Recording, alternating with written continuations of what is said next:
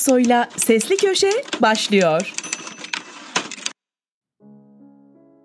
Ahmet Yavuz, iki büyük sorun. Ülkemiz her biri diğerini etkileyen sorunlar yumağı gibi. Bunlara yeni biri eklendi. Rusya-Ukrayna savaşı. Rusya-ABD savaşı demek de mümkün. Bu savaşın süresinin uzaması, hatta çapının genişlemesi herkesten çok ülkemizi etkileme potansiyeli taşıyor. Diğeri Türkiye'nin yürürlükteki Suriye politikasıdır. İlkinden başlayalım. Stratejik bakış köşesinde iki hafta önce Rus ordusunun manevrasını analiz etmiş, Rusya'nın giriştiği harekatın dayandırıldığı, Ukrayna halkının ve ordusunun direnmeyeceği varsayımının hatalı olması nedeniyle planın işlemediğine, artık hedefin Donbas bölgesi olacağına, bu bölgeyi elde etmesinin de mümkün olduğuna yer vermiştik. Rusya'nın operasyonunun Odessa'yı içermesi durumunda ise savaşın uzayacağını ifade etmiştik. 15 gündür yaşananlar özellikle Moskova kruvazörünün vurulması ve batması savaşın gidişatını etkileyecek boyuttadır. Muhtemelen Rusya artık Odessa'ya planladığı çıkarmayı gerçekleştirecek ve Karadeniz'i Ukrayna'ya kapatmayı amaçlayacaktır. Bu durum savaşın süresini uzatacağı gibi alanını da genişletme riski doğurur. Savaş alan olarak genişleyebilir, taraflar ve yeni cepheleşmeler ortaya çıkabilir. Bundan en çok etkilenecek ülkelerin başında Türkiye gelmektedir. Bugüne kadar biraz da beğenmedikleri Montreux sayesinde tarafsız kalınabilmiştir. Esasında Türkiye jeopolitiğinin genlerine uygun davranılmıştır. Ancak savaşın farklı boyuta evrilmesi ülkemizi daha farklı bir politikanın mecburiyetleriyle karşı karşıya bırakabilir. Mevcut politika kararlılıkla sürdürülemeyebilir. Sürdürülmesi bile maliyet doğurur. Şimdilik kuzeyimizdeki bu sorundan daha çok etkilenmemiz söz konusudur. Gelelim ikinci konumuza. AKP iktidarının Suriye politikasının iler tutar bir yanı yoktur. Baştan yapılan yanlış, daha sonra atılan kimi doğru adımlara rağmen sonuç üzerinde etkili olamamıştır. Sorun, ulusal çıkarlara aykırı siyasi hedef belirlenmiş olmasından kaynaklıdır. Siyasal İslamcı bakış, ulusal çıkar kavramını alt üst etmeye yetmiştir, yaşanan budur. Mevcut politika iddia edildiğinin aksine PKK ile mücadelede uygulanan genel stratejiyle de örtüşmemektedir. PKK'nın artık ülke içinde kırsalda barınma olanağı hemen hemen kalmamıştır. İHA ve SİHA'ların devreye girmesi askeri strateji ve konseptlerde temelden değişikliğe yol açmıştır.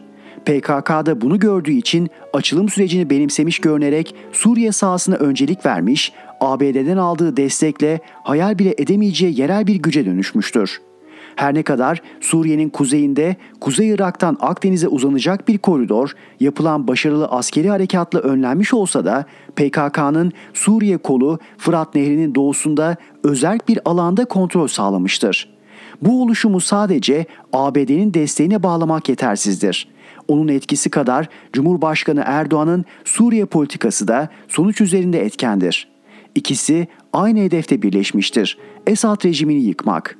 PYD bu sayede kendisine alan açabilmiştir. O halde neden şikayet ediliyor? Anlayan anlıyor da işin bu boyutunu anlamayan geniş bir kesim başka bir konuyu anlıyor. Sığınmacılar. Halkımızın geniş çoğunluğu bu sorunu anladı. Çünkü yaşamına dokundu. Yaşanan fakirleşmenin ardında da bir ölçüde sığınmacılar olduğunu gördü. Esasında görülmesi gereken Suriye politikasının yıkıcılığıdır. Eksik de kavransa bu iyi bir adımdır önümüzdeki seçimlerde kişilerin tercihlerini etkileyecek bir düzeye ulaşmıştır. Yaşanan esasen bir dramdır. İnsanlık adına, ülkemiz adına, kimliğimiz adına, varlığımız ve bekamız adına. Siyasi iktidar bilerek ülkemizi yaşanan düzensiz göçün sahnesi haline getirmiştir. Arka planında ülkeyi etnik kimliklere göre yeniden yapılandırma arayışı vardır. Üstelik bu yaklaşımında maalesef yalnız değildir. Bu gerçeği açıkça görmez ve göstermezsek vatanseverliğin gereğini yapmamış oluruz. Kurtuluşa evet, kuruluşa hayır diyebilen bir siyasi iktidarımız var. Hepimizin ortak vatandaşlık kimliği olan siyasi Türk kimliği hedeftedir. Amaç Osmanlı'daki millet kavramını geri getirmektir. Yoksa hiçbir iktidar ülke sınırlarının kevgire çevrilmesine izin vermez. Laiklik zaten şeklen vardır ve ruhu öldürülmüştür. Cumhuriyet amorf bir hal almıştır bilimin rehberliği bir kenara itilmiştir. Tehlike büyüktür. Bu tehlikeyi görenlerin ırkçılıkla suçlanması ise maksatlıdır. Hiç itibar edilmemelidir.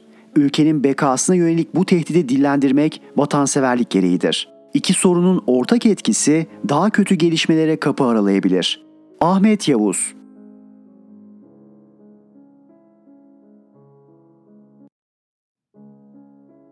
Barış Pehlivan kumarhaneler kralının annesi sarayda.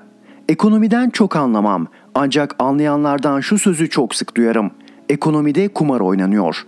Kim peki bu kumar oyununun kurallarını belirleyen?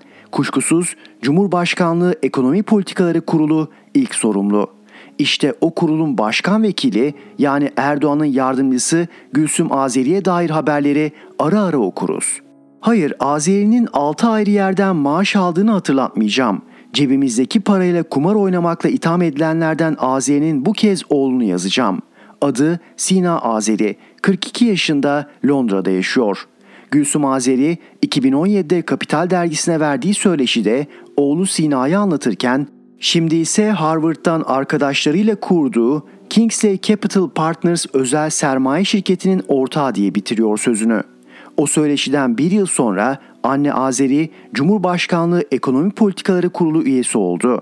Ya oğlu Sina, annesinin sarayda Türkiye ekonomisini yönetmeye başladığı yıl o da İngiltere'de yeni bir sektöre giriş yaptı. City Gaming adlı bir şirket kurdu. Merak işte acaba ne iş yapar bu City Gaming diye baktım. Şirket bir çatı kuruluş. En büyük markası ise Game Nation. Peki Türkçe'de oyun milleti anlamına gelen o marka hangi alanda faaliyet gösteriyor? Bingo, kumar. İçi slot adı verilen kumar makineleriyle donatılmış, İngiltere'de onlarca yerde şubesi bulunan dev bir kumar imparatorluğundan bahsediyorum. Resmi sitelerinde mekanlarımızda bulacaklarınız başlığı altında kumar tutkunlarına şöyle sesleniyorlar. Game Nation İngiltere'de Slots Club piyasasının lideridir. Londra'nın merkezinde en yüksek sayıda olmak üzere hepsi de ana caddeler üzerinde yer alan 57 oyun mekanıyla Game Nation eşsiz bir oyun deneyimi sunar. Bağımsız bir operatör olduğumuz ve imalatçı ya da herhangi bir markaya bağlı olmadığımız için mevcut en iyi kumarhane ve klasik slot oyunlarından en geniş yelpazeyi sunma imkanına sahibiz. Rahat, konuksever ortamımız, iyi eğitimli ve dostane personelimiz, kaliteli, ücretsiz içki ve atıştırmalık ikramlarımızla yeni kulüplerimizi düzenli oyun severlerimizin beğenisine sunuyoruz. Beğendiniz mi? Sina Azeri'nin İngiltere'de 10 milyonlarca sterlinlik aktif 14 ayrı şirketi var. Hem kumar sektöründe hem de diğer işlerde 1965 doğumlu bir İngiliz olan Adam David Spencer Hodges adlı kişiyle ortaklık yapıyor. Zaten Oyun Milleti adlı kumarhane markasının görünen yüzü de şirketin CEO'su Hodges. Azeri nedendir bilinmez arka planda kalmayı tercih ediyor. Nereden nereye? Eski Başbakan Binali Yıldırım'ın oğlu Erkam'ın kumar oynarken fotoğrafını çok tartıştık. Şimdi Cumhurbaşkanlığı Ekonomi Politikaları Kurulu Başkan Vekili Gülsüm Azeri'nin oğlu Sina çıtayı yükseltti. Sahi Birleşik Krallık'taki kumarhaneler kralı sahibi olduğu 57 mekana ad olarak ne koymuştu? Oyun milleti. Barış Pehlivan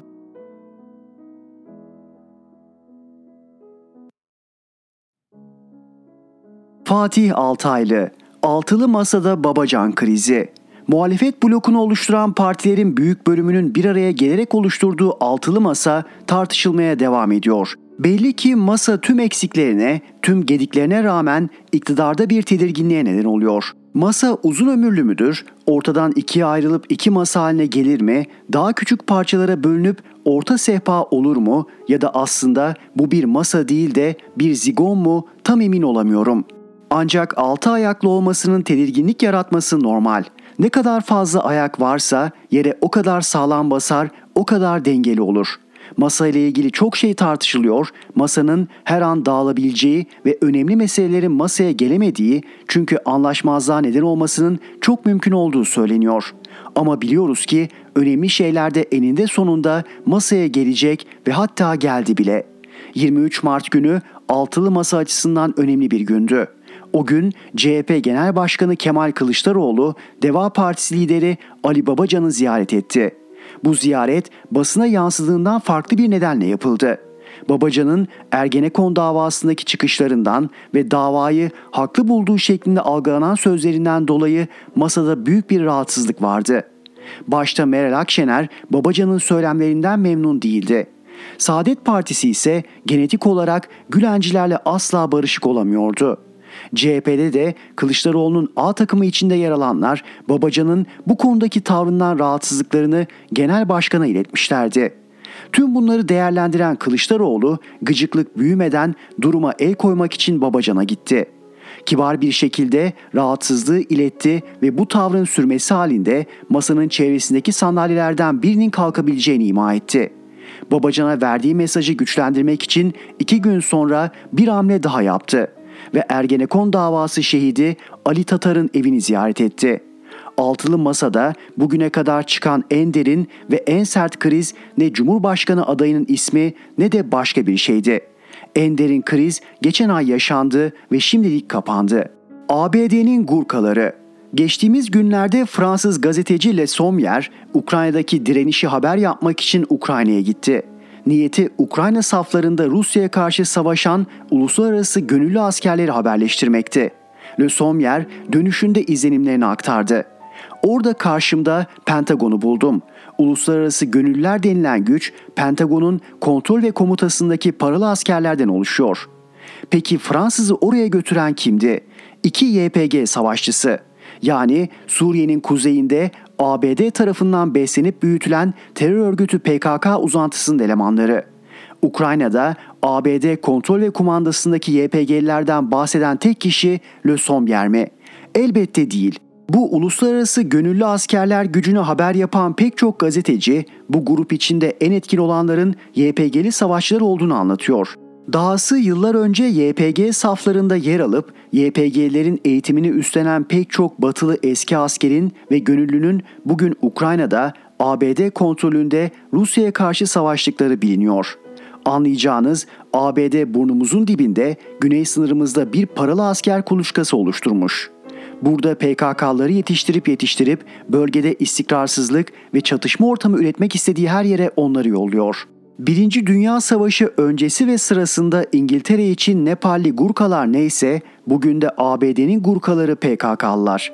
ABD Suriye'nin kuzeyinde bir devlet oluşturdu ve bu devleti tetikçisi haline getirme konusunda belli ki epey mesafe kat etti. Türkiye ise bütün bu olan bitenden habersiz bir biçimde terörle ve PKK ile mücadele ettiğini, teröristlere boyun eğdirdiğini, Türkiye'de artık sadece 190 terörist olduğunu anlatıp duruyor. Oysa artık Türkiye YPG PKK'nın öncelikli hedefi değil. ABD nereyi gösterirse bunlar orada iş tutuyor. Türkiye ABD'nin öncelikli hedefi değil. En azından şimdilik. Onlar artık ABD destekli bir tetikçi devlet olarak daha büyük, daha farklı hedeflerin tetikçisi, oyunların parçası. Ve o oyunda Türkiye şu an gündemde değil. Türkiye'nin belası artık devletleşen PKK değil, onların yerine Türkiye'ye yollanan mülteciler. Yıllarca Türkiye'yi istikrarsızlaştırmak için kullanılan PKK ise şimdi başka yerlerde aynı görevi yapıyor. Garip olansa Rusya'nın hala bu örgütte işi dışlı olmayı sürdürmesi.'' Raflarda olmayan şey alım gücü. Herkeste bir atar bir gider. Yumuşak tonda konuşan yok. Hele hele iktidar kanadında. Hayat pahalılığı açıkça ortadayken kira artışları ve özellikle de gıdadaki enflasyon orta sınıfı yok edip herkesi fukaralaştırmışken hatta aç bırakmışken iktidarın atarı hiç ama hiç çekilmiyor. Çekilmeyenlerin başında da Tarım Bakanı geliyor.'' 20 yılda ülkenin tarımını çökerten sanki onlar değilmiş gibi tüm ürünlerde dışa bağımlı hale gelmemize neden olan sanki benmişim gibi 2 ay önce 380 dolara dışarı sattığımız şekeri şimdi 600 dolara geri alıp iç piyasaya 1000 dolara veren sizmişsiniz gibi Konyalı çiftçiden 2500 TL'ye aldıkları buğdayı Rusya'dan 5500 TL'ye millet ithal etmiş gibi davranan bakanlığın koltuğuna son oturan Vahit Kirişçi Bey bu ülkede o yok bu yok diyenlere kapak olsun. Hiçbir şeyin eksikliğini çekmiyoruz buyurmuş. Kirişçi başta olmak üzere tuzu kuruların anlamadığı da bu zaten. Kimsenin ülkede şu yok bu yok dediği yok. Her şey var çok şükür.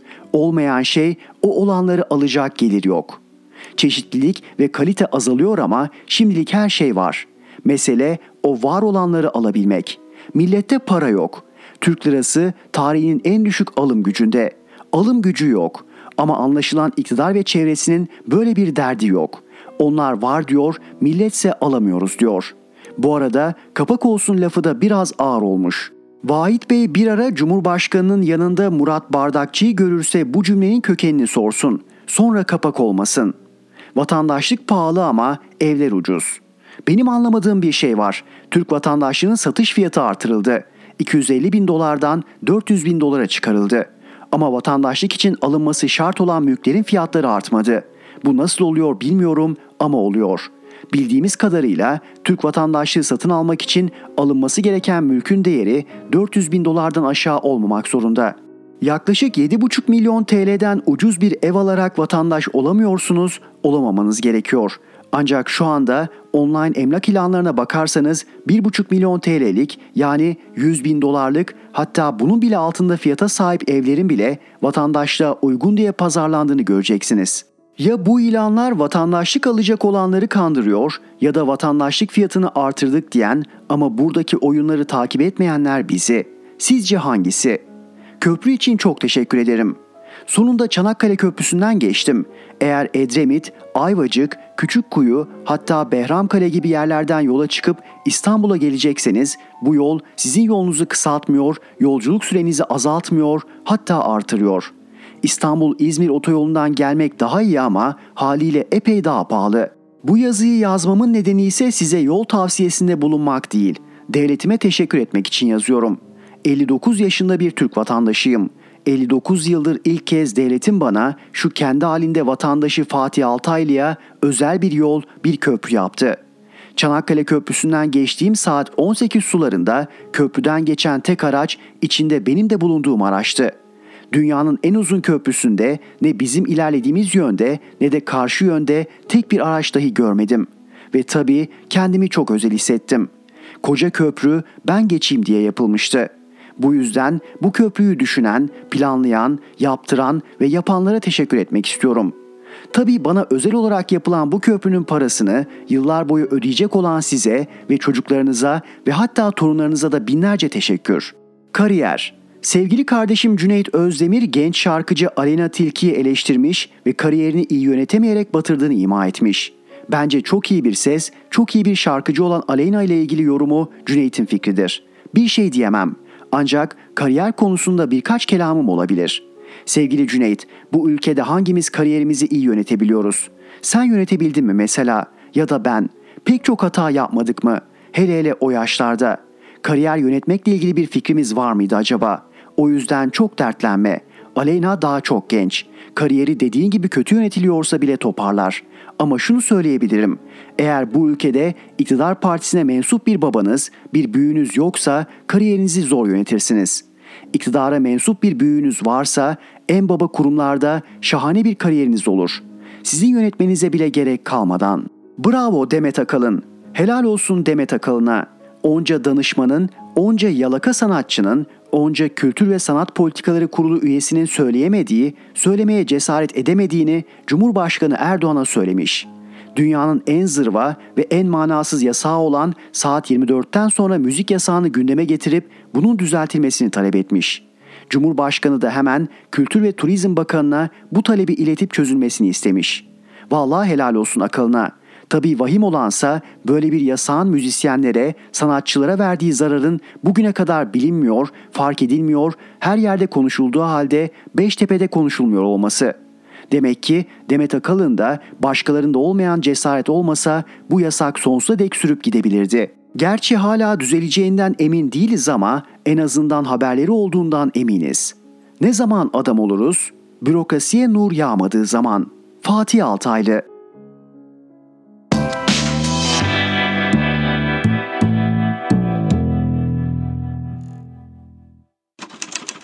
Erhan Gökayaksoy'la Sesli Köşe devam ediyor. İsmail Saymaz Kaşıkçı'nın cesedi nerede? Cesedi imha eden 3 işbirlikçi kim? Gazeteci Cemal Kaşıkçı'nın Suudi Arabistan'ın İstanbul Başkonsolosluğunda vahşice öldürülmesine ilişkin yargılama Türkiye'nin itibarını çiğnetmek pahasına bir zamanlar AK Parti tarafından cinayetin emrini vermekle suçlanan Prens Muhammed Bin Selman'a teslim edildi. Adalet Bakanlığı'nın devir için gösterdiği gerekçe içler acısı. sanığın yabancı devletin vatandaşı olması nedeniyle Türkiye'de hazır bulundurulmaması veya adli yardımlaşma yoluyla savunmasının alınmaması. Başka, sanıklar hakkında iade talebinde bulunulmasına rağmen Suudi Arabistan makamlarınca olumsuz yanıt verilmiş olması nedeniyle Suudi Arabistan zorla kaçırmaya, getiremiyorsa öldürmeye karar verdiği muhalifini tuzağa düşürmek için Türkiye'yi seçerek bize 3. dünya ülkesi muamelesi yapıyor. Yetmiyor, infaz ekibini özel uçaklar ve diplomatik pasaportla Türkiye'ye gönderip başkonsolosluğu mezbaya çeviriyor. Bitmiyor, kamera çağırarak elimizde yok diye alay ediyor.'' İstanbul 11. Ağır Ceza Mahkemesi'nde 26 sanık hakkında açılan davada infazcıların iadesine ve ifadelerinin alınmasına yanaşmıyor. AK Parti bunca aşağılanmaya karşılık maktulün davasını katillerin eline veriyor. Suudi Arabistan Başsavcılığı'nın 13 Mart 2022 tarihli adli yardım talebine cevap başlıklı yazısında Riyad Ağır Ceza Mahkemesi 1. Ceza Dairesi'ndeki Kaşıkçı davasına ilişkin bilgi verildi. 11 sanığın ceza aldığı ve kararların tartışmaya kapalı olduğu vurgulandı. Bir kişinin aynı suçtan iki kez yargılanmasının mümkün olmaması ilkesine göre davanın Suudi Arabistan'a devri ve Türkiye'de yargılanan 26 kişinin kırmızı bültenden çıkarılması istendi. Riyad 1. Ceza Dairesi'ndeki iddianamede cinayet şebekesinin rolleri şöyle anlatılıyor. Ahmet bin Muhammed el Asiri, Kaşıkçı'nın zorla Suudi Arabistan'a getirilmesi talimatını verdi. Mansur bin Otman Aba Hüseyin Kaşıkçı'yı getirecek ekibi kurdu. Maher Abdülaziz Mutreb'in yönlendirmesiyle cinayet işlendi. Turki Muşarraf al-Şehri, Valet Abdullah al-Şehri ve Faat Şaib al-Balavi Kaşıkçı'nın kollarını tutup bağladı. Salah Muhammed Tubaygi 40 miligramlık dozu enjekte edip Kaşıkçı'yı öldürdü. Adli tıp tecrübesiyle cesedi parçaladı. Muhammed Saad Al-Zahrani kameraları işlevsiz hale getirip çöpe attı. Mustafa Muhammed Almadani Kaşıkçı'nın elbiselerini giyerek konsolosluktan çıktığı izlenimi verdi. Kıyafetleri attı. Saif Saad Al-Kahtani ona eşlik etti. Ekibi kuran Mansur bin Otman Aba Hüseyin kameraların bozulması ve cinayette kullanılan aletlerin imhası için emir verdi cinayeti gizlemeye yönelik olarak Kaşıkçı'nın konsolosluktan ayrıldığına dair sahte rapor hazırladı. Al-Şehri ve Al-Balavi cesedi parçalara ayırarak konsolosluktan çıkardı ve imhası için işbirlikçiye teslim etti. Bu aşamada Muflis Şaya Al-Muslih görev aldı. Al-Muslih'e şu suçlama yöneltildi. Konsolosluk binasında öldürülen kurbanın cesedini taşımak, cesetle ilgili işlemleri yapmak üzere işbirlikçilere ve onunla birlikte olan iki kişiye teslim etmek. Gel gör ki Riyad'da beraat eden üç kişiden biri de Al-Musli oldu. Kaşıkçı'nın cesedini teslim alarak imha eden üç kişinin kimler olduğu, Türk mü yoksa Suudi mi veyahut bir başka ülke vatandaşı mı belli değil.'' Al şehri ile Al Balavi için cesedi imha edilmek üzere teslim edilen kişiyi gizleme suçlaması atfediliyor. Ayrıca Kaşıkçı'nın cesedinin nerede olduğu, fırında mı yakıldığı, çöpe mi atıldığı, ormana mı gömüldüğü bilinmiyor. Ceset yok. Cesetin imhasında rol alanlar kayıp. Bu hususta bir soruşturma yürütülmüyor. Kaşıkçı'nın nişanlısı Hatice Cengiz'in avukatı Gökmen Beşpınar, devrin kaldırılması için İstanbul 12. Ağır Ceza Mahkemesi'ne başvurdu. Beşpınar'a göre cezai konularda Uluslararası Adli İşbirliği Kanunu'na göre mahkumiyet dışında karara varılması halinde gerekçesi değerlendirilmek suretiyle kovuşturmaya devam edilebilir. Hem Kaşıkçı'nın cesedi hem de 3 işbirlikçinin Türkiye'de olma ihtimali varken bu dava sürmelidir de. Kaşıkçı davasının devri Türkiye'nin egemenlik haklarının devridir. Kaşıkçı öldürüldükten sonra bu cinayeti uluslararası imajı için kullanan iktidar şimdi Suudi Arabistan'la bozulan ilişkilerini onarmak ve belki ekonomik kaynak bulabilmek için davayı devrediyor. Monarşilere ve diktatörlüklere parayı bastırıp Türkiye'de muhalifini öldürme cesareti veriliyor. Bu artık bir cinayet davası değildir, haysiyet davasıdır. Alaaddin Çakıcı ABD'de mi? Cinayet suçundan 17 yıl hapse mahkum olduğu davada Yargıtay 1. Ceza Dairesi'nden çıkacak kararı bekleyen Alaaddin Çakıcı'nın Türkiye'den ayrıldığı ileri sürüldü. Çakıcı'nın ilkin Kanada'ya uçtuğu ardından ABD'ye geçtiği iddia edildi. Çakıcı'nın tedavi için yurt dışına çıktığı öne sürülüyor. Ancak ABD'de hangi eyalette olduğu ve ne kadar kalacağı belirtilmiyor. Çakıcı'nın yakın çevresinden Üzeyir Çakmaktaş ayrılığı doğrulayarak şu tweet'i attı. Alaaddin Çakıcı artık özgür, hapishanede değil, istediği ülkeye gider gelir.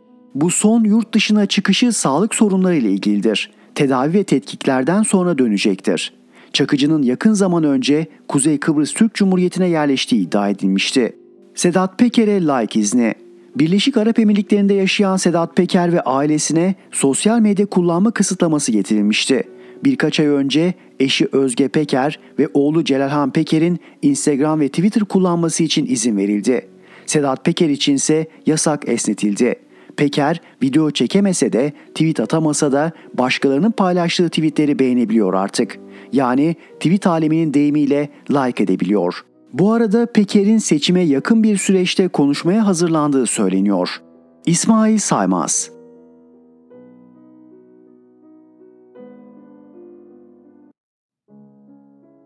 Mehmet Tezkan, Erdoğan son 6 ay oynuyor. Görünen o ki Erdoğan ve ekibi bu yılı gözden çıkardı.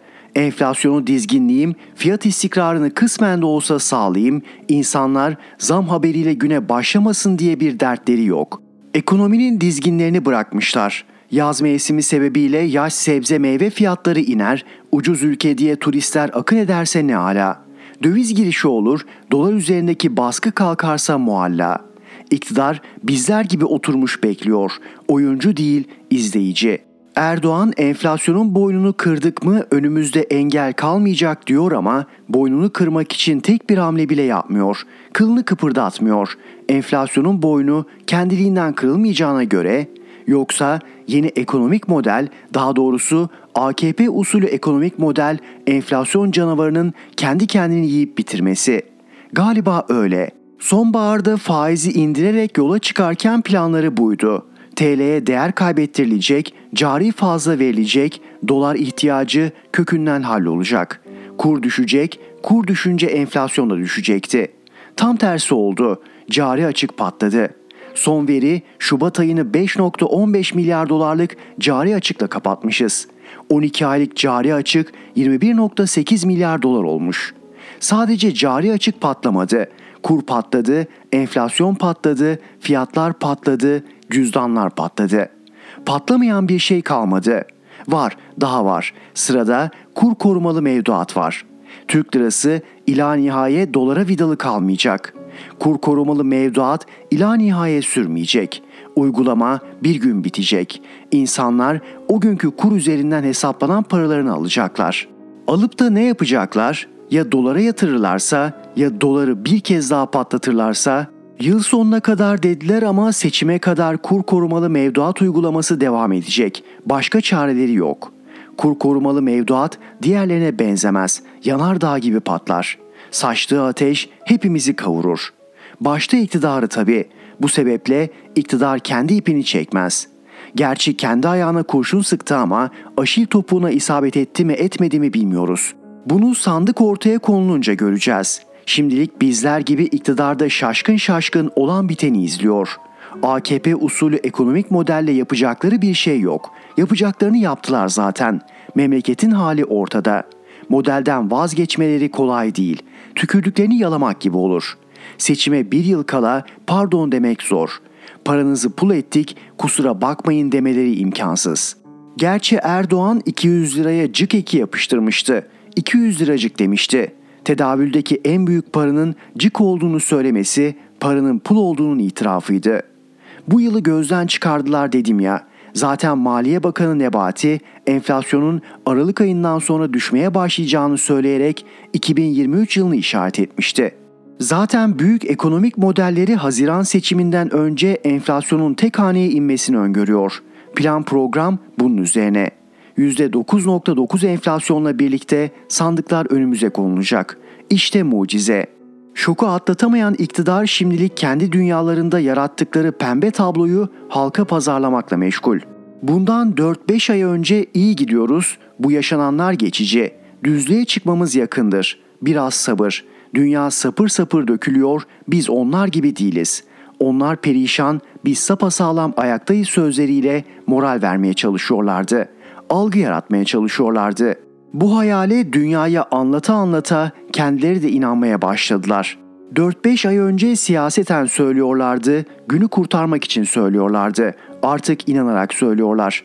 Pembe dünyalarına halkı inandıramadılar ama kendilerini inandırdılar. Ama hayal dünyasında fazla yaşanmaz. Eninde sonunda uyanacaklar, uyandırılacaklar. Erdoğan uyandı gibi ama çaktırmıyor. Şimdilik hayal satmaya devam ediyor. Seçime kadar da satacak ama inanıyorum ki son 6 aya hazırlanıyor. Son 6 aya oynuyor. Seçime giderken son 6 ay önemli mi? Siyaset bilimci Morris Duverger'e göre evet. Diyor ki halk daima iktidarların son 6 aylık uygulamalarına bakarak oy verir. İktidarın tek sığınağı, tek umudu Duverger'in bu tespiti. 2023'ün ilk yarısı Yağdır Mevlam dönemi olabilir. Burada bir parantez açıp başka bir konuya daha değinmek istiyorum. Konu çok önemli. Dün Türkiye Cumhuriyeti'nin parti devletine dönüştüğü bir kez daha ispatlandı. Hatırlarsınız karlı bir kış günü İmamoğlu İngiliz Büyükelçisiyle bir balıkçıda buluşmuş, Mobese'den çekilen görüntüleri yayınlanmıştı. İmamoğlu şikayet etti, sorumlusunun bulunmasını istedi. İstanbul valisi soruşturmaya izin vermedi. AKP'nin valisi gibi davrandı. Gerekçesi şu, görüntülerin KGYS kamerasından alınmadığı, alındığı varsayılsa bile görüntüler alınmış mı alınmamış mı, görüntüler servis edilmiş mi edilmemiş mi mesele bu. Mobese görüntülerinden sorumlu polisler polis üniformalarını çıkarıp AKP formasını giymişler mi, giymemişler mi öğrenmemiz gereken bu. Araç plakası gözükmüyormuş. Özel hayatın gizliliği ihlal edilmemiş falan bunlar tali mesele. Bunlar sudan gerekçe. Ana konu görüntülerin kaynağı. O kaynak ortaya çıkmasın diye soruşturmaya izin vermeyen valinin tarafsızlığından söz edilebilir mi? Parti devleti budur işte. Valiler parti görevlisi zihniyetindedir. Ekim sonrası Allah kerim. Maliye Bakanı Nebati enflasyonun Aralık ayından sonra düşmeye başlayacağını söylemişti. O düşüşte baz etkisiyle olacak. Mehmet Tezkan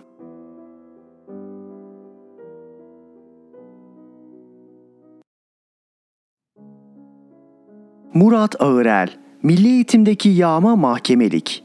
Bugün anlatacaklarım aslında tüm Türkiye'deki kamu kurumlarında yaşananların küçük bir örneği. Yolsuzluğun büyüklüğü bilinmiyor, net rakamlar 60 milyon liranın üzerinde. Yer Adana İl Milli Eğitim Müdürlüğü.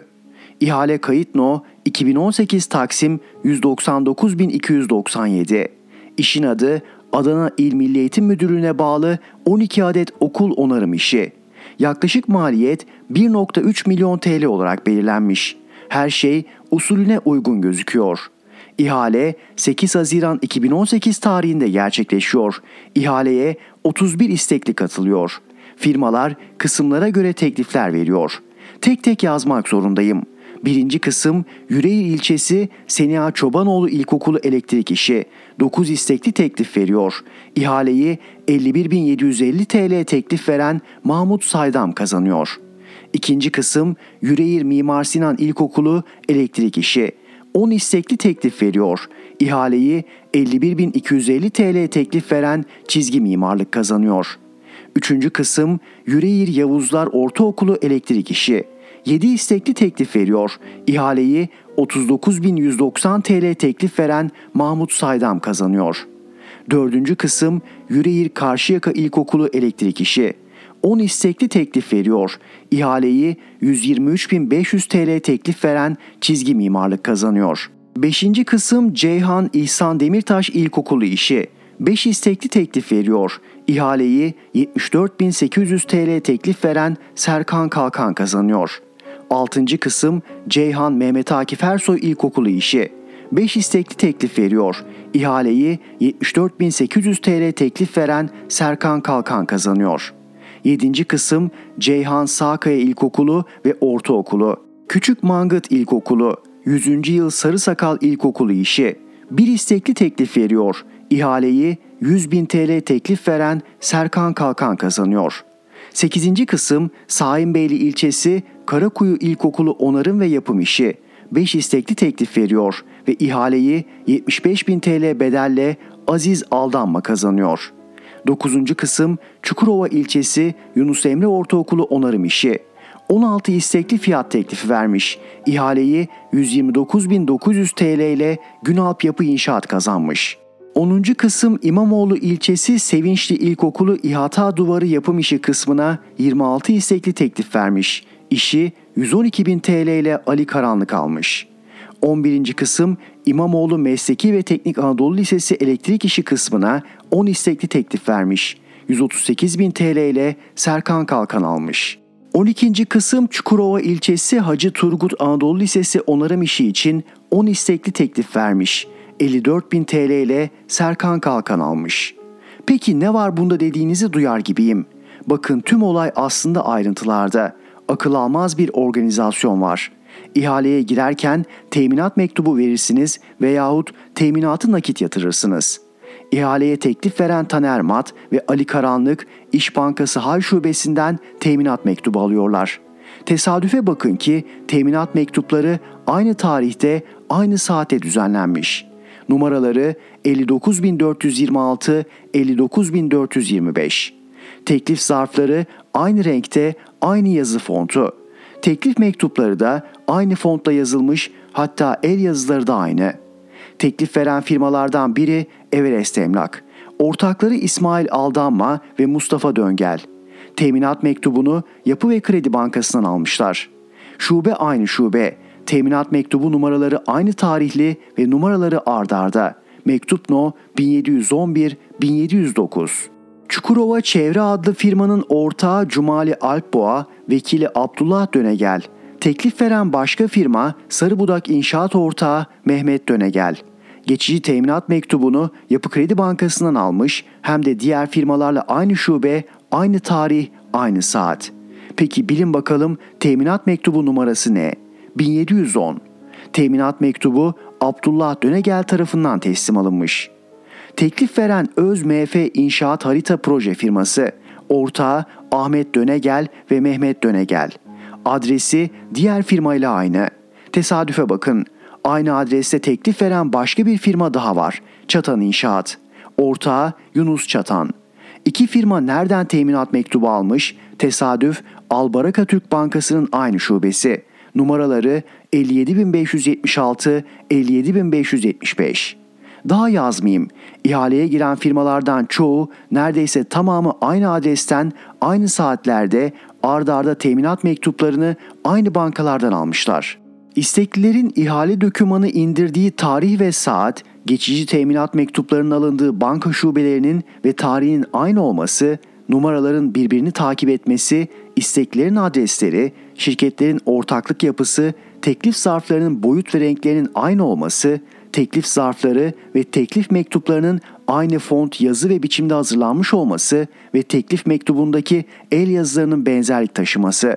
Bunların hepsi birlikte hareket ettiklerinin kanıtı. Bakın karşımıza şu tablo çıkıyor. İhaleye katılıp teklif veren firmalar aslında 2-3 kişiye ait. Dolayısıyla organik bağları olduğu için kamu ihale kanununa aykırı hareket ederek ihaleye fesat karıştırıyorlar. İşin trajik yanı bunu çocuklarımızı gönderdiğimiz okulların üzerinden yapıyorlar. Anlatacağım. Devam edecek. Murat Ağırel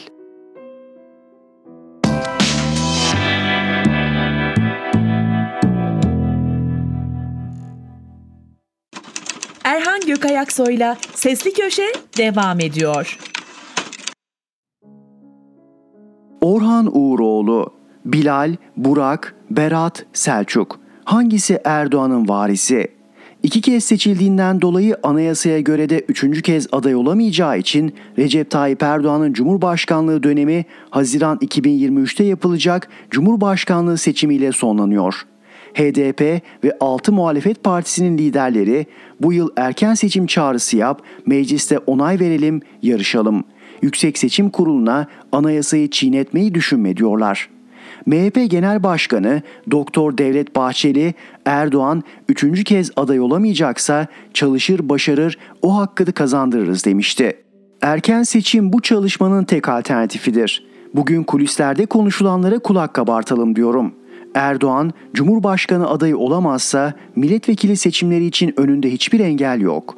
O halde siyasete devam etmek ve mecliste birinci partinin lideri olmak için Erdoğan'ın amacı şu mu? Erdoğan Cumhurbaşkanı değil milletvekili olacak. Mecliste etkili muhalefet için önemli bir karar olur Erdoğan açısından. Birincisi, yıldızının parladığı günlerde damat Berat Albayrak, iktidar ve muhalefete mensup siyasetçiler tarafından da muhtemel Cumhurbaşkanı adayı olarak gösteriliyordu. Damat Berat hem kendini hem Türk ekonomisini batırdı ve bu şansını sıfırladı. Her ne kadar Doktor Bahçeli'nin teveccühünü kazandıysa da 128 milyar dolar gibi Merkez Bankası'nın servetini buharlaştırması siyasi hayatının noktalanmasına yol açtı. Cumhurbaşkanlığı adaylığı şansı sıfır. İkincisi Erdoğan'ın iki erkek çocuğundan birisi Ahmet Burak Erdoğan, diğeri Bilal Erdoğan'dır. Armatör Ahmet Burak'ı kamuoyu pek tanımıyor.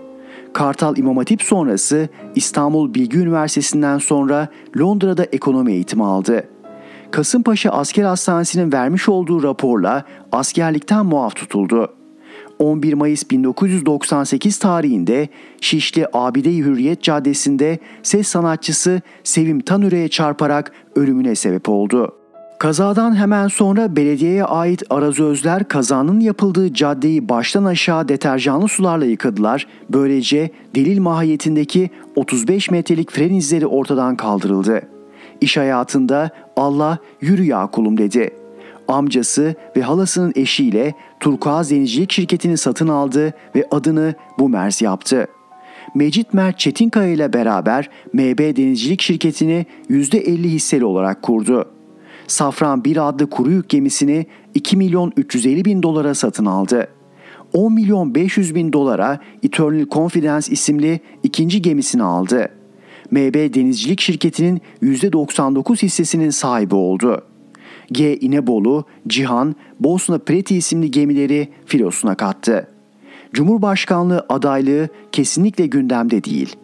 Üçüncüsü Kartal İmam Hatipli Bilal Erdoğan Amerika'da yüksek lisans yapmış. Bilal, Mustafa ve Ziya adlarının ilk harflerinden oluşan BMZ Denizcilik Şirketi'ni amcası Mustafa Erdoğan ve eniştesi Ziya İlgen'le 3 milyon liraya kurmuş. Çok tartışılan Türkiye Gençlik ve Eğitime Hizmet Vakfı'nın Türgevi mütevelli heyet üyesidir. 17 Aralık soruşturmasındaki babasıyla şu konuşması hala gündemdedir.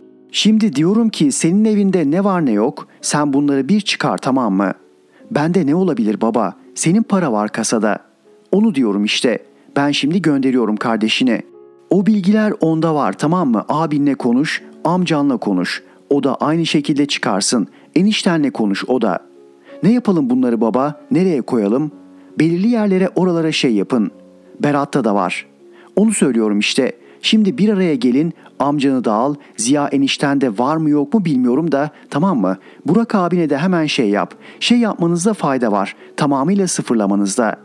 Tamamıyla sıfırlayacağız inşallah. Cumhurbaşkanlığı adaylığı kesinlikle gündemde değil. Dördüncüsü Recep Tayyip Erdoğan'ın kızı Sümeyye Erdoğan'la 2016 yılında evlenen Selçuk Bayraktar yazımın ve siyasi kulislerin en önde gelen flash ismidir. Baba şirketi Baykar'ın teknik müdürü olarak ürettikleri silahlı ve silahsız, insansız hava araçlarıyla tüm siyasetçilerin beğenisini kazanan Erdoğan'ın damadı Bayraktar için Cumhurbaşkanı Erdoğan öyle PR çalışması yapıyor ki siyasi kulislerde son günlerde adı şöyle söylenir oldu. Erdoğan'ın varisi Selçuk Bayraktar. Sadece ailevi açıdan değil, siyasi açıdan da kulislerde söylendiğini çok önemli bir siyasetçiden şöyle duydum.'' AKP'nin Cumhurbaşkanı adayı Selçuk Bayraktar. Hadi bakalım kime niyet, kime kısmet. Orhan Uğuroğlu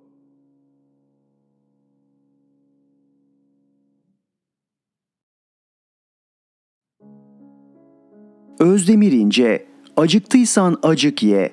Şimdilerde sürmekte mi bilmiyorum ama 20. yüzyılın ortalarında Türk ailelerinin kadın tayfası acıkan çocuklara acıktıysan acık ye, derelerde böcük ye, kaynananın etini, kayınbabanın budunu ye tekerlemesini söylerlerdi. Aslında sansürsüzü bence daha güzeldir. İktidarlar, muktedirler, zenginler, din adamları açlık ve yoksulluğu hep istismar etmişlerdir. Bir hadisi şerif her şeyin bir zekatı vardır. Bedenin zekatı da açlıktır dermiş. Hadislerin çoğu sahih değildir. Karnı tokların uydurmasıdır. Kur'an'a son şeklini vermek için Hz. Osman döneminde ayetler derlenirken açlık ve yoksulluğu öven ayetlerin derlemeciler tarafından kutsal kitaba sokuşturulduğunu iddia edenler vardır. İnsanların toplama ve avcılık çağında aç kaldıklarını düşünmek pek mümkün değil. Eli ayağı tutan aç kalmazdı. Özel mülkiyet ve tarım toplumunun oluşmasıyla insan açlıkla tanışmış olmalı. O gün bugündür yoksulluk ve açlık var. Laf açlıktan açıldığına göre izninizle biraz malumat furuşluk edelim. Açlık denince akla Fransa kraliçesi Marie Antoinette gelir. Bildiğiniz gibi bu talihsiz kraliçe 1789 Büyük Fransız devriminden sonra giyotinle tanışmıştı. Güya Marie Antoinette devrim öncesinde halkın açlıktan, ekmeksizlikten isyan ettiğini öğrenince ekmek yoksa pasta yesinler diyesiymiş. Kitaplarda ekmekleri yoksa yağlı çörek yesinler diye yazıyor. Acaba la brioche'u pasta diye mi çevirdiler? İtalyanca pasta, Fransızca pate yesinler de demiş olur ki ikisi de makarna anlamına geliyor. Bu durumda ekmekleri yoksa makarna yesinler dil mantığı açısından doğru ama ekmeği olmayan makarnayı nereden bulacak? Ekmek ya da makarnayı evde yapsın diyecekler ama ekmek ve makarna bulamayan onu nereden bulsun? Yoksa buğday alıp değirmene mi götürsünler? Bunu söyleyeni vallahi falakaya yatırıp ayağından asarlar.'' 1950'lerden bu yana bu pasta yesinler aktarımı tarihi sözcükler kitaplarında ortaya çıktı. Ama biri Veronique Champion Vincent ve Christine Chauget Kavan'ın, öteki Cecil Berlin'in kitapları belleklere kazınan bu sözün tam anlamıyla uydurma, yakıştırma olduğunu kanıtlamaktadır. Düşenin dostu olmaz. Tarihin iletişimsiz, izole yaşandığı bir döneminden söz ediyoruz alınan bilgiyi anında denetlemek mümkün değil. Bu durumda günümüzde şehir efsanesi denen tevatürler karışıyor gerçek ve yanlışlara. Marie Antoinette'in o malum cümleyi söylemiş ya da söylememiş olması önemini yitiriyor. Bir kraliçe soylu ve zenginin halktan bu denli uzak ve merhametsiz olması durumu gerçeğe çok yakın. Zaten benzer durumlarda buna benzer sözlerin kullanıldığına tanık olmaktayız. Kimisi bayat ekmek yediklerine göre karınları aç değil demekte, kimileri yarı açlığın Kur'an'da övüldüğünü ileri sürmekte. Bayan Emine Erdoğan'ın o halde porsiyonu küçültsünler cümlesinin Fransa kraliçesinin ekmekleri yoksa çörek ya da makarna yesinler cümlesiyle aynı kaderi paylaşması epeyce olası. Üstelik ileride dedi demedi tartışması da olmayacak. Yazılı basın, televizyon ve ses kayıtları var. Erdoğan iktidarı iletişim çağı öncesi döneme ait söylenti, tevatür, masal, kıssam masallarını kullanmakta pek usta. Bugün söylediğinin yarın tersini söyleyerek, üçüncü gün cümleyi tersine çevirerek ve fiilleri hep gelecek zaman kipinde kullanarak gerçek ve doğruları bağlamından kopararak zihinleri bulandırmakta ve bir yalan dünya yaratmakta. Bunu gazete, radyo, ses ve televizyon kayıtlarına karşın yapmakta.'' Bu yazıda anlattıklarımı 3 Nisan 2022 tarihli Cumhuriyet Gazetesi'nin manşeti özetlemekte. İktidar diyor ki yeme hayal et. Çünkü yemek yeme hayal et ve hayali et ye toplumun gerçekleriyle örtüşen, eldiven gibi eline oturan anlama sahip. Et ve Süt Kurumu'nun %48'lik zammının tepki çekmesi üzerine AKP Genel Başkanı Erdoğan biz vatandaşımıza ucuz et yedirmekte kararlıyız demiş.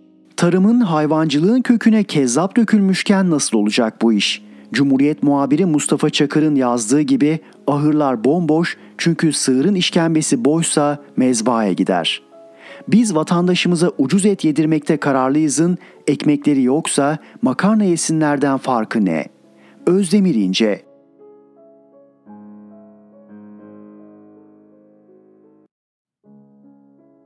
Timur Soykan, Mersin çıkmazı Son iki yıldır ne kokain ne de Mersin limanı gündemden düştü. Türkiye tarihinin rekor kokain yakalamalarına karşın aynı güzergahta aynı yöntemle kaçakçılık durmuyor. 8 Nisan'da Malta'dan Mersin limanına gelmesi planlanan muz dolu konteynerlerde arama yapılmış ve 800 kilo kokain ele geçirilmişti. 8 gün sonra 16 Nisan 2022 günü Mersin limanına gelen muz dolu konteynerlerde 258 kilo kokain yakalandı, 3 kişi gözaltına alındı. İlk bilgilere göre kokain Güney Amerika ülkesi Ekvador'daki Türkiye merkezli Yılport Holding'in işlettiği Bolivar limanından yola çıktı. Daha önce Türkiye'de pek çok kokain sevkiyatında olduğu gibi dev gemi İtalya'ya uğradı. İddiaya göre yanaştığı liman Taranto. Bu limanı da Yılport Holding işletiyor. Pek çok kokain sevkiyatında gemiler Yılport'un işlettiği limanlardan gelmişti. Yılport, dünyada 22 liman işlettiğini ve tüm güvenlik önlemlerini aldıkları yönünde açıklama yapmıştı. Muz kollerine gizlenmiş kokainin göndericisi olarak Ekvador merkezli meyve sebze şirketi Extra Golden Fruits görünüyor. Alıcıysa bu şirketin Orta Doğu pazarına çalışan Singapur kolu. Son dönemde Mersin Limanı'na sevkiyatlarda kartellerin yerel ortak şirketleri gizlemek için bu yöntemi kullandığını gazeteci Murat Arel yazmıştı. Bu son olayda da iddiaya göre şirketin yöneticisi olan Suriyeli AK gözaltına alındı. Türkiye Cumhuriyeti vatandaşlığı da olan AK, daha önce Mersin limanında kokain kaçakçılığıyla gündeme gelen ve artık ABD'de yaşayan şirketin sahibi Suriyeli ABK'nin kardeşi. Ayrıca firmanın gümrük müşavirliğini yapan iki kişi de gözaltında. Bundan sonra neler olacağını tahmin etmek için müneccim olmaya gerek yok. Defalarca yaşandı. Şirket yöneticileri biz muz sipariş ettik ama arasına kokain koymuş diyecekler. Soruşturma genişletilmeyecek. Birkaç sayfalık iddianame çıkacak. Bir yıl geçmeden tahliye kararları gelecek. Nereden mi biliyoruz? Yine geçen haftanın kokain gündeminde bunun en çarpıcı örneğini yaşadık. 16 Haziran 2021'de Mersin Limanı'nda açık ara Türkiye rekoru olan 1.3 ton kokainin yakalanması ile ilgili davanın duruşması görüldü. Muz dolu konteynerin alıcısı şirket Öz Şimşekler'in sahibi Nimet Şimşek, iki oğlu ve üç çalışanı tutuklu yargılanıyordu. Sanıklar her zaman olduğu gibi biz muz sipariş ettik. Geminin üzerindeyken gönderici şirketin bize yönlendirdiği konteynerlerde kokain çıktı. Bizim haberimiz yoktu savunması yapıyordu. Birkaç sayfalık iddianamede ne para trafiği ne de kokainin Mersin limanından sonraki yolculuğu hakkında bir tespit vardı.'' Sanıklar da bu konteynerleri kendilerinden sipariş eden kimsenin olmadığını söylüyordu. 6 sanıktan 4'ü tahliye oldu. Nimet Şimşek ve daha sonra başka bir sevkiyat nedeniyle yakalanan küçük oğlundan başka tutuklu sanık kalmadı. Oysa bu olay Türkiye'yi kokain sevkiyatında neredeyse Güney Amerika ülkesi haline getirenlere büyük bir darbe indirmek için önemli fırsattı. 1.3 ton kokain ihbar sonucu tespit edilmişti ve kontrollü teslimat yoluna gidilebilirdi. Kontrollü teslimat uygulaması esas ve usulleri hakkındaki yönetmelik bunun nasıl yapılacağını ortaya koyuyor. İhbar alındıktan sonra Ankara Başsavcılığının kararıyla uyuşturucu madde takibi alınıyor ve son teslim noktasına kadar izleniyor. Böylece bütün organizasyon deşifre edilerek taşıyıcılar, yol veren kamu görevlileri, teslim alanlar, baronlar tespit edilerek suçüstü yakalanabiliyor.'' Nedense Mersin Limanı'nın bir kokain üssüne dönüşmesine karşın yıllardır kontrollü teslimat uygulanmıyor. Soruşturmalar Mersin çıkmazında kalıyor. Kokainin limandan sonra kullandığı yol ve gittiği adresler hep karanlıkta kalıyor. Bu sayede kokainin dünyadaki yeni rotası işlemeye devam ediyor. Yakalanandan çok daha fazlası yoluna devam ediyor. Peki nadir de olsa kontrollü teslimat yapıldığında neler yaşanıyor? Sonuç garanti mi? Bunun örneğini de büyük bir kokain skandalıyla geçen hafta yaşadık. Halen son 7 gündeki kokain gündeminden bahsettiğimizi hatırlatmak isterim.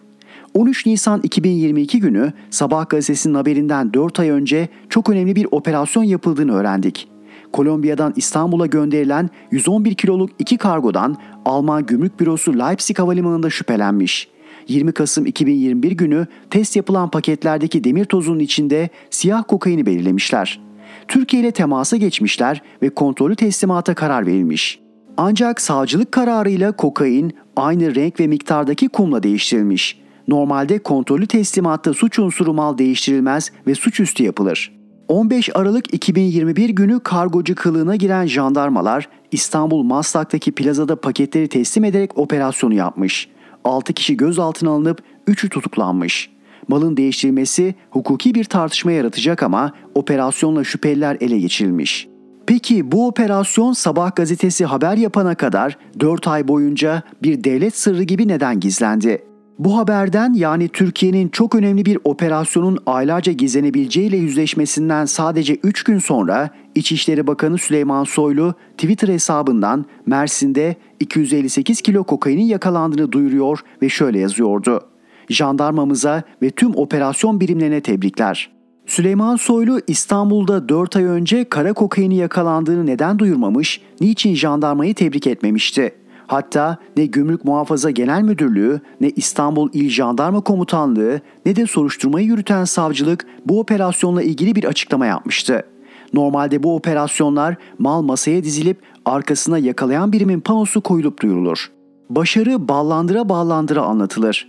Kurye yakalansa içindeki uyuşturucu kapsüllerinin röntgen görüntüleri bile servis edilir. Ama bu kez bilgi bile sızmamıştı. Bu operasyonun gizlenmesi için yukarıdan talimat mı gelmişti? Yanıt 111 kilo kokainle ilgili tutuklanan eski Türk-Amerikan İş Adamları Derneği Başkanı ve Lakton Holding'in sahibi Ali Osman Akat'ın fotoğraf albümünde gizliydi. Cumhurbaşkanı Erdoğan, Süleyman Soylu, Binali Yıldırım'ın arasında olduğu AKP yönetiminin tamamıyla fotoğrafları vardı. Üstelik Sözcü gazetesinden Serpil Yılmaz operasyon gizlenirken Ali Osman Akat'ın iki kez serbest bırakıldığını ve savcının ısrarıyla üçüncü kez gözaltına alındıktan sonra tutuklandığını ortaya çıkardı. Acaba Ali Osman Akat için kimler devreye girdi? İki kez niçin serbest bırakılıp üçüncü gözaltından sonra neden tutuklandı? Anlaşma gereği operasyon boyunca bilgi paylaşılan Alman makamları olayın Türkiye medyasında 4 ay haber olmadığını görünce neler düşündü? Almanya ile koordineli bir operasyon olmasaydı bu olayı belki hiç duymayacaktık ya da kontrollü teslimat hiç yapılmayacaktı. Belki Türkiye'de mecbur kalmadıkça kontrollü teslimat yöntemine neden hiç başvurulmadığını da bu gizemli olay ortaya koyuyordur. Ne dersiniz? Timur Soykan